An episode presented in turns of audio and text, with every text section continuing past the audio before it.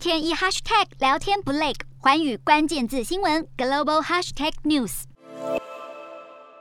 当着英国首相强生的面，乌克兰意见领袖卡莱纽克高声疾呼西方阵营更多作为，为乌克兰人阻止俄罗斯的炮火，时而言辞谴责，时而声泪俱下。而强生面对质问，不但保持风度，更耐心向对方解释，北约盟军之所以仍不愿在乌克兰领空设立禁飞区，是因为这意味着英国将会击落俄罗斯的飞机，并且使得局势难以控制。眼看乌俄冲突没有尽头，一号强生行程满档，不止再度前往华沙与波兰当局商讨对策，并且会晤北约秘书长史托滕伯格和爱沙尼亚总理卡拉斯。强生警告乌克兰难民可能激增，并且表示英国可以收容其中的二十万人，承诺向乌克兰提。提供紧急人道主义援助二点二亿英镑，超过八十四亿台币。此外，英国王室也有动作，像是英国女王伊丽莎白二世染疫痊愈之后，开始透过了世事会议来执行公务，但是宣布因为乌克兰的局势延后原定二号在温莎堡举行的外交招待会。而一号查尔斯王子更是公开谴责俄罗斯侵袭乌克兰的行为，形容为是野蛮侵略。